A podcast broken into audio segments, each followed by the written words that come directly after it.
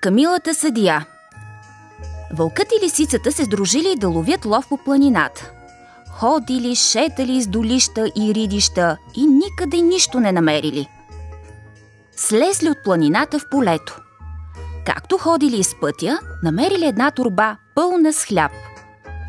Вълкът лакомо започнал да яде, а лисицата грабнала хляба от устата му. Защо ми грабиш хляба от устата, кума Лисо?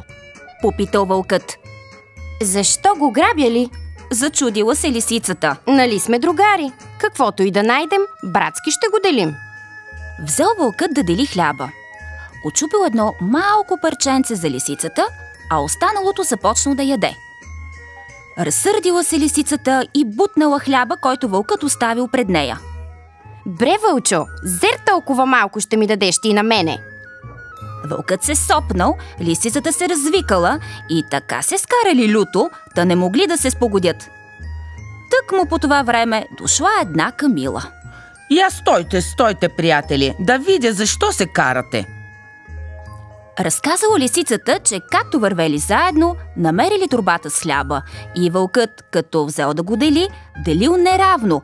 На лисицата едно малко парче, а на него останал целият хляб. Аз ще го разделя справедливо. Рекла Камилата. Ама искам и на мен да дадете един дял.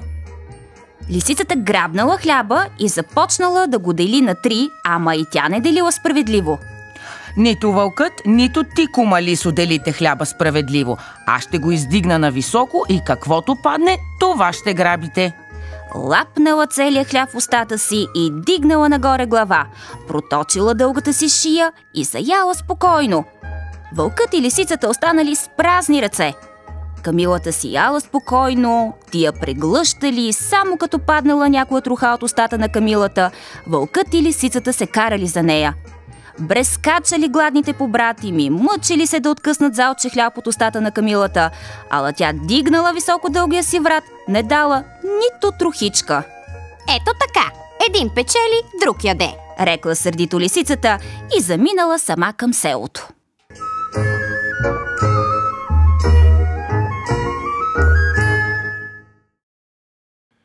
И с сборник с народни приказки Дядо, баба, внуче. Издателство Български писател. София, 1984 година.